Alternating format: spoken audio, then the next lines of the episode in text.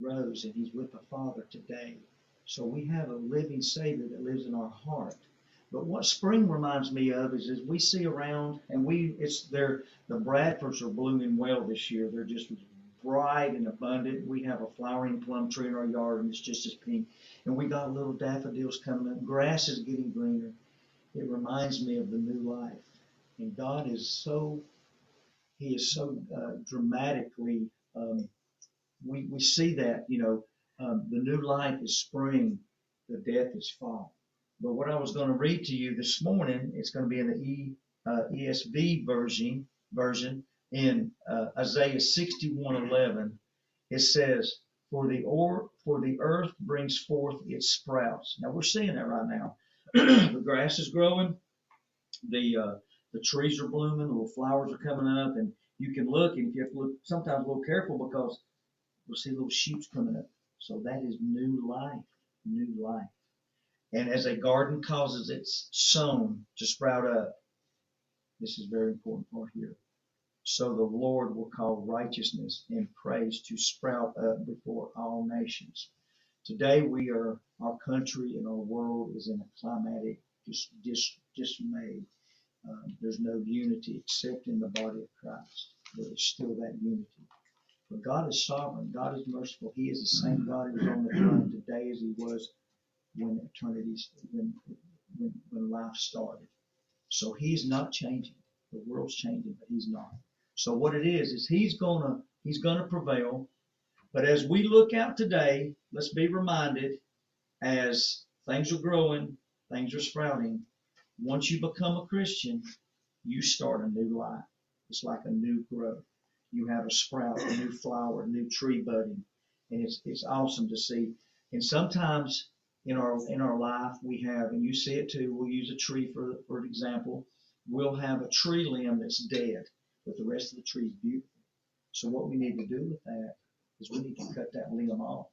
It's no good. It does the tree no good. Same thing with our sin nature in our life or, or things in our life that are, that are not pleasing to God, we need to cut those off. And actually, as it says in Scripture, that we need to put them in the fire and burn them. So, as you're looking out today, as you're riding back home this evening or whatever through this week, because it's just going to get more abundant. The grass is going to get greener. The flowers are going to come up. The trees that are blooming now will soon green have green foliage. But it just reminds me of life. And when I think of that, I think about the life that Jesus had for us and that we have a Savior that resurrected. And we will be celebrating that in a couple of weeks. And I, it's just so exciting for me. I too, like my brother back here, I like all seasons. I like winter. I love to see a good snowfall. But when spring comes, it just reminds me of, of the resurrection. And it's so beautiful. If you'll just use that analogy to think about how God put life in these plants he also can do put life in you if you believe in him. So just remember, when you see when you see the springtime coming, it always reminds me of the resurrection. When you see the fall time, it always reminds me of his death because it's it's dull. I mean, after the pretty fly, after the pretty trees, it's all barren.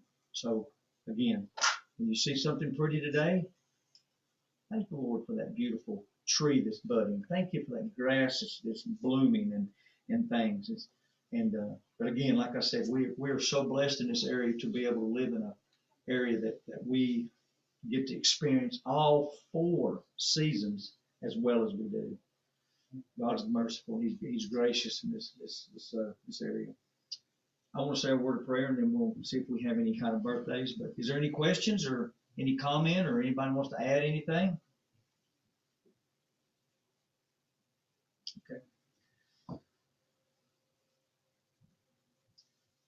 Dear Heavenly Father, thank you again. Um, as I am, like I said, I am reminded of your resurrection, the new life that, that is, is abundant through you.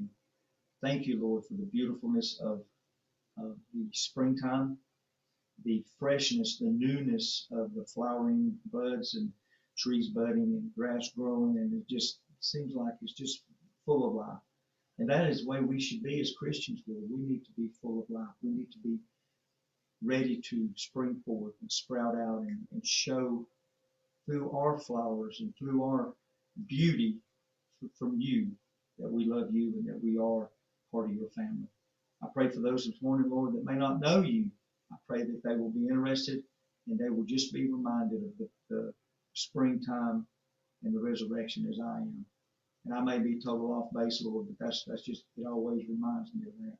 I pray for the remainder of the season, uh, the service this morning, Lord, that you'll be honored and glorified through Pete and his studies, and through Pastor Peter and his studies, and through all the singing and, and, and the prayer requests, and just all that we have this morning. Thank you for the small body believers we have here in Fletcher, and we love you so much in Jesus' name.